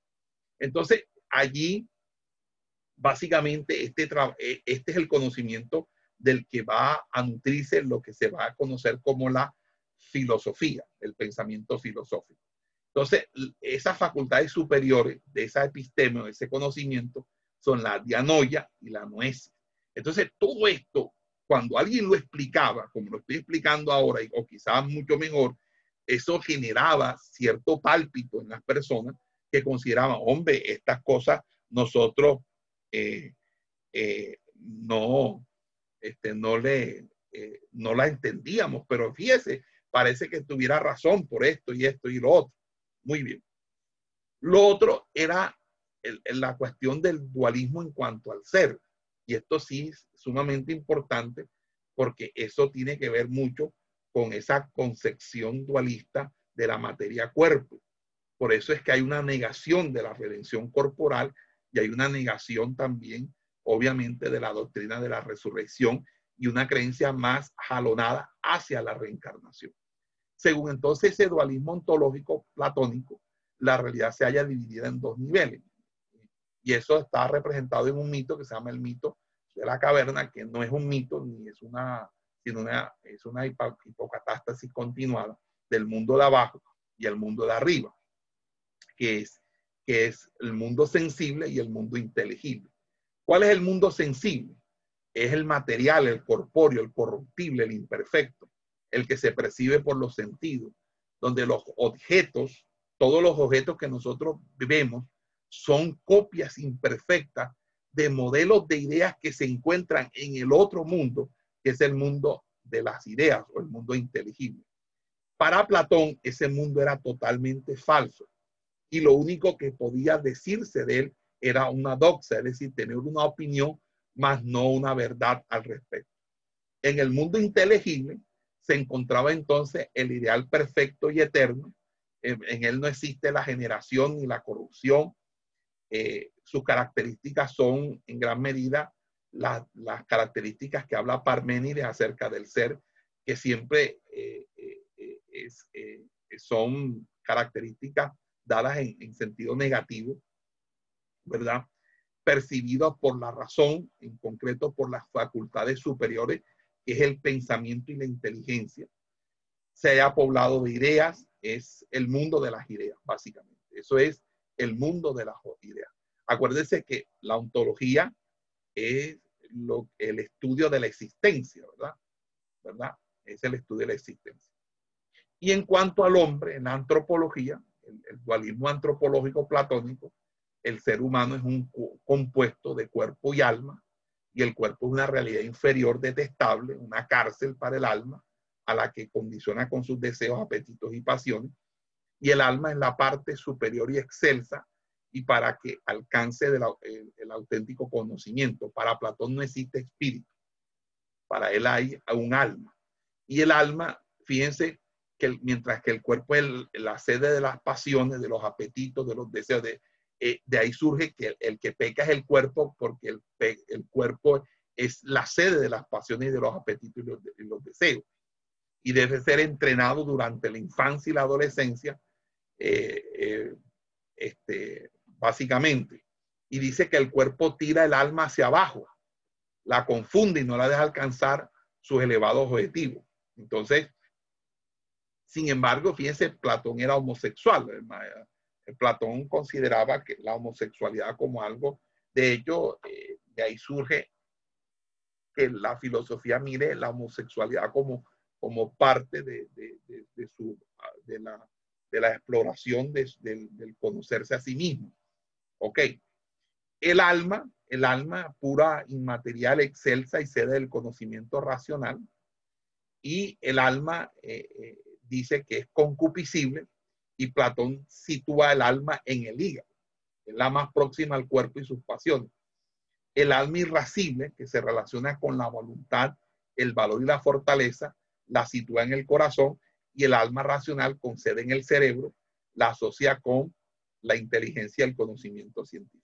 Entonces, esta era lo que enseñaba básicamente, esto es lo que enseñaba básicamente el Platón y todo esto. Todos ellos enseñaban esto, y esto era algo supremamente llamativo, obviamente, porque todo esto parecería algo interesante, algo sumamente interesante. Entonces, ¿por qué es importante estos conceptos que yo les acabo de colocar aquí? Porque estos conceptos son los que van a ser usados en los concilios de Nicea y en el resto de concilios, que van a permitir desarrollar la doctrina, las doctrinas trinitarias, las doctrinas, la palabra hipóstasis, anoten ahí, hipóstasis, la palabra usía, y el demiurgo. El demiurgo es la manera como se llamaba Dios, básicamente es. La usía es lo que nosotros denominamos esencia, naturaleza. Y la hipóstasis, hipóstasis básicamente es lo que nosotros llamamos el demiurgo. Vamos a empezar por el primero. Demiurgo es la forma como se conocía a Dios. El Dios platónico es el demiurgo. ¿Y qué es el demiurgo? O sea, es prácticamente el principio ordenador de los elementos preexistentes. O sea, para él, el Dios demiurgo es la entidad que, sin ser necesariamente creadora, es la que impulsa el universo. Y en la filosofía de Platón y en la mística de los neoplatónicos es considerado un Dios creador del mundo y autor del universo. Ese es el demiurgo, el artista creador del universo. El término usia, es un término que se llama sustancia. Es un término filosófico y teológico que va a usar Aristóteles para ser traducido al latín como esencia, y es básicamente entidad, sustancia o sustancia. Y según la teoría de las formas de Platón, la sustancia sería la forma ideal de una cosa, básicamente eso. Y la hipóstasis, es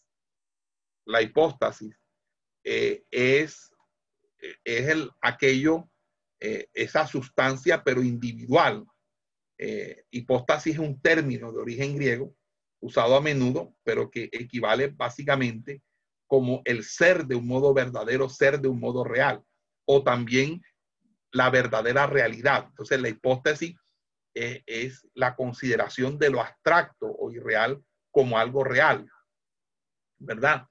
Por ejemplo, cuando yo digo los bancos son la hipóstasis del capitalismo, o sea, el capitalismo se avisora, se ve en todos sus fulgores en los bancos, la manera como los bancos desarrollan el negocio capitalista, por dar un ejemplo. Muy bien. Entonces, fíjense que allí encontramos los orígenes. Ahora, ¿cuáles son los orígenes persas? Los orígenes persas, ya lo dijimos, son el mandeísmo, en verdad, el mazdeísmo, que son unas creencias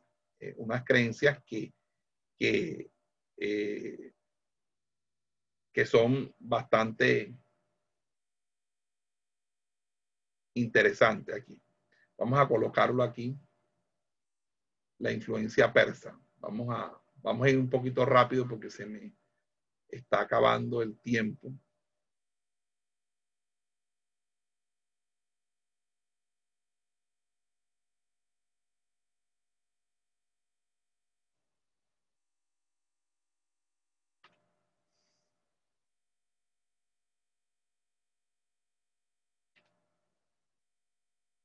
Ok. Voy a cerrar el... Voy a tener que cerrar.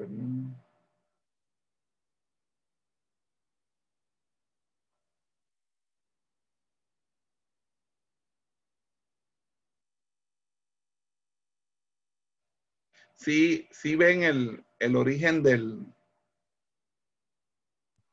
Sí se ve, pastor. Sí se ve. El origen del gnosticismo lo encontramos en el mandeísmo y el mazdeanismo. Entonces, son el más antiguo es el mazdeísmo, porque el mazdeísmo es anterior al mismo zoroastrismo. De hecho, es la religión de los antiguos persas, que está basada en la existencia de dos principios divinos en lucha eterna, uno bueno, creador del mundo, y otro malo, destructor. El zoroastrismo lo que hizo fue seguir esa misma creencia, y de ahí surge el parsismo también el zoroastrismo, obviamente. Y el otro es el mandeísmo. El mandeísmo es también conocido como sabianismo. Es una religión que según dicen es originaria del río Jordán, y es una religión monoteísta y gnóstica con una cosmología fuertemente dualista. Entonces, de ahí surge esa influencia persa. Y el paralelo con el budismo,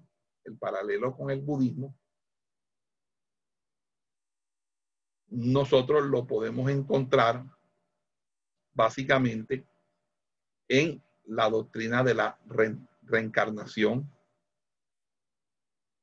¿Dónde está? Me perdí.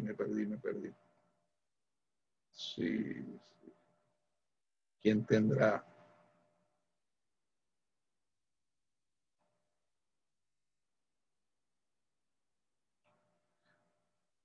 La doctrina de la reencarnación. Ahora voy, se me perdió aquí. Okay, listo. La doctrina de la reencarnación. También hay dos cosas interesantes con el budismo, y es la creencia, vamos a colocarlo aquí, de la reencarnación.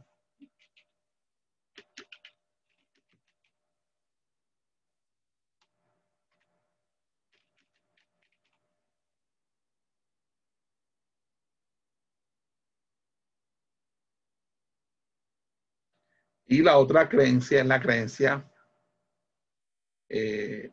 del ascetismo.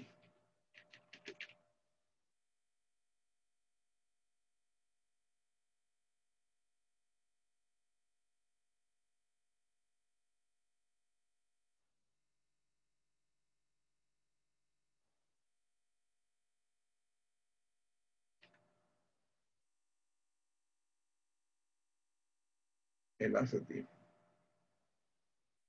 Ese ascetismo que estamos hablando aquí es una creencia muy, muy prolongada. Es el ejercicio y práctica de un estilo de vida austero y la renuncia de los placeres materiales con el fin de adquirir unos hábitos que conduzcan a la perfección moral y espiritual.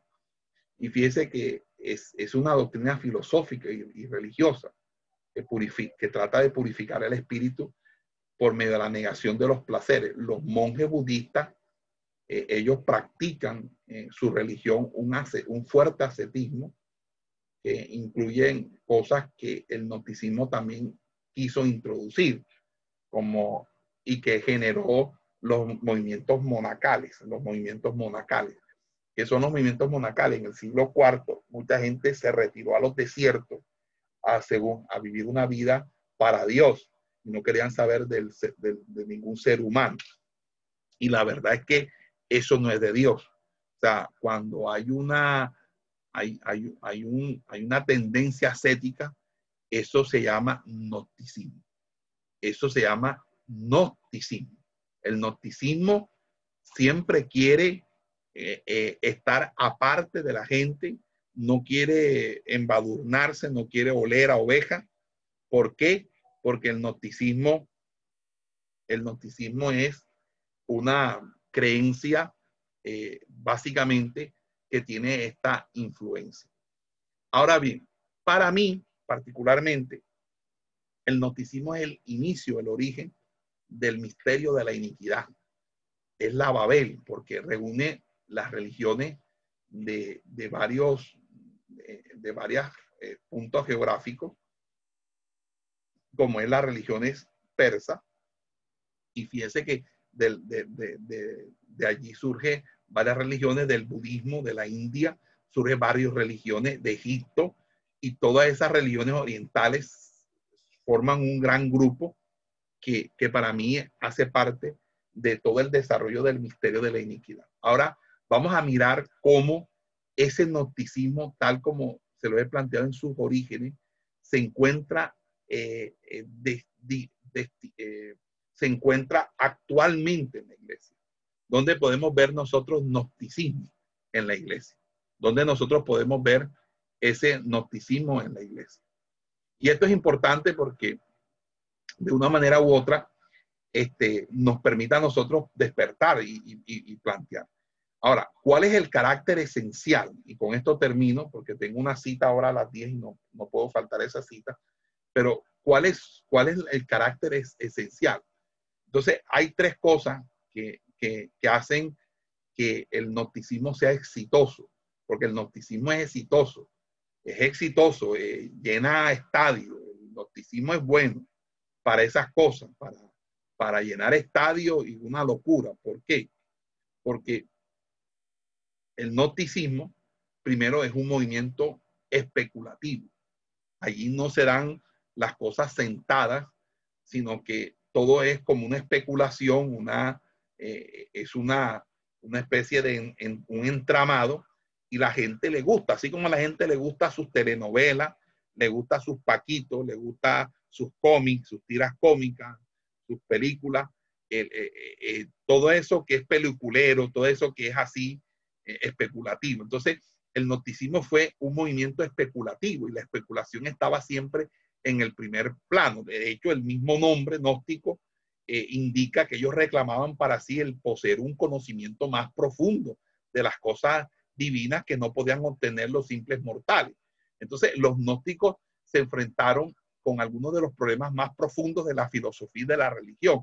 Es decir, ellos vendían sin tener razón de que ellos tenían la respuesta a todos los problemas de la filosofía y todos los problemas de la religión.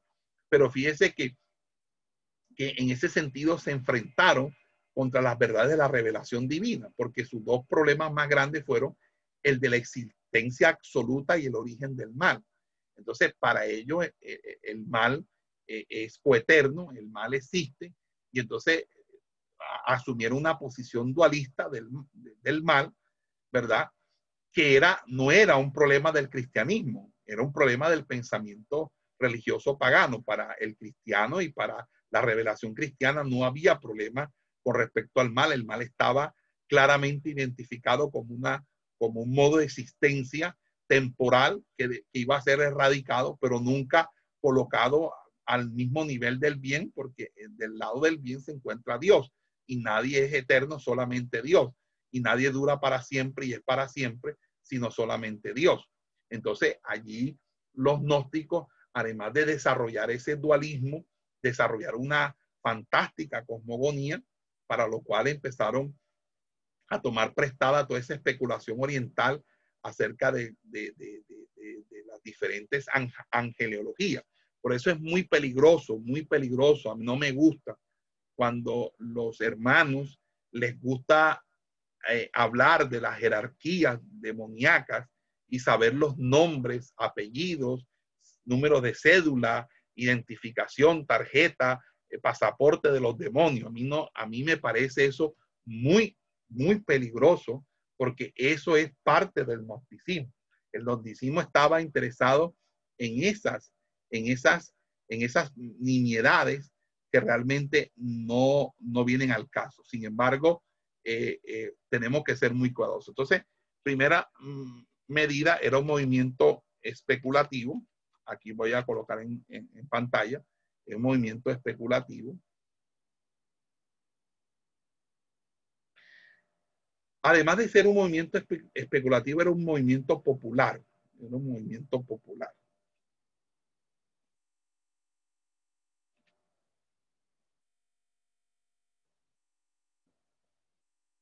Ay, ¿qué hice? No sé ni qué hice. Bueno, aquí. Creo que borré todo. Listo. Comencemos aquí otra vez. Era un movimiento especulativo. Por eso no me gusta la especulación. Y cuando hay gente que especula de poseer conocimientos de otras dimensiones y de otras estratosferas, a mí eso me causa pavor. Y yo por eso les dije a los biblistas, se los he dicho, no sean especulativos. Diga lo que la Biblia dice, y lo que no dice la Biblia, diga la Biblia no lo dice. Es un misterio.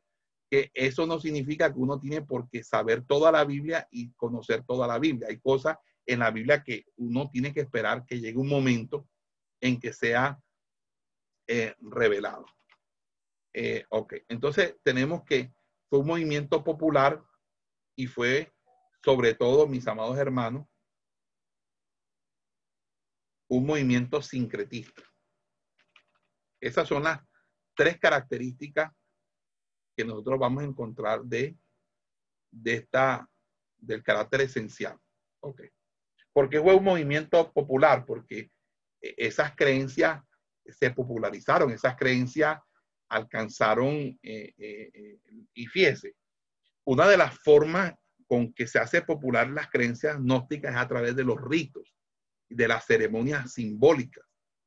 Entonces, cuando la gente viene y echa leche y vino, o cuando la gente mete una ponchera y entonces empieza a hacer como unos actos ahí raros, todo eso le gusta a la gente. A la gente le gusta que la bañen, que le tiren agua, a la gente le gusta que le tiren leche, le tiren plata, le gusta también dar plata, sellar la palabra. Todo eso es gnóstico, todo eso es gnóstico. Entonces, que la gente salga corriendo y te meta un billete de 20, de 50.000 en el bolsillo y diga, sello esa palabra, porque esa palabra es para mí, como que si tú estuvieras haciendo ¿quién da más? Como una especie de subasta. No, señor, todo eso es gnóstico. Y todo eso es gnóstico porque es popular. Eso hace que la gente se sienta animada porque a través de un materialismo desarrolla o desenvuelve todo un asunto espiritual. Entonces es fácil materializar la espiritualidad para que la espiritualidad solamente cueste dinero, porque es fácil, porque es manejar espiritualidad con dinero, porque si tú lo tienes, tienes la espiritualidad, y eso es lo que la gente manipula. Por eso es que toda la teología de la prosperidad está montada sobre un fundamento gnóstico. Todo es gnóstico, es el gnosticismo. Gloria sea al Señor. Y todavía falta más, porque yo apenas estoy hablando del gnosticismo histórico, porque quiero simplemente ponerle en razón todo esto. Movimiento especulativo, movimiento popular. Ahora, también fíjese que era un movimiento popular porque querían convertir el evangelio en un estilo de vida, algo así como estilo de vida saludable. Y básicamente, cuando alguien me habla de que el evangelio es un estilo de vida, yo también me paniqueo porque yo empiezo a creer que por ahí va el gnosticismo. El evangelio no es un estilo de vida como tener un estilo de vida saludable o ser vegano o no comer cerdo. No, no, no. El evangelio es Cristo en nuestras vidas, es vivir según y conforme a Cristo. No es un estilo, es la vida. Porque un estilo, ¿qué es un estilo? Cuando usted busca la palabra estilo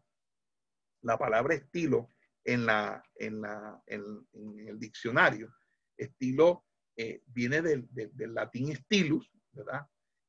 Y básicamente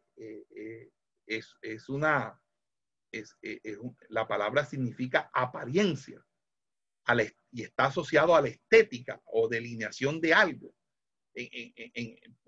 Por ejemplo, cuando digo este edificio de estilo barroco fue construido en el siglo XVII y se destaca por su sorprendente cúpula, por ejemplo.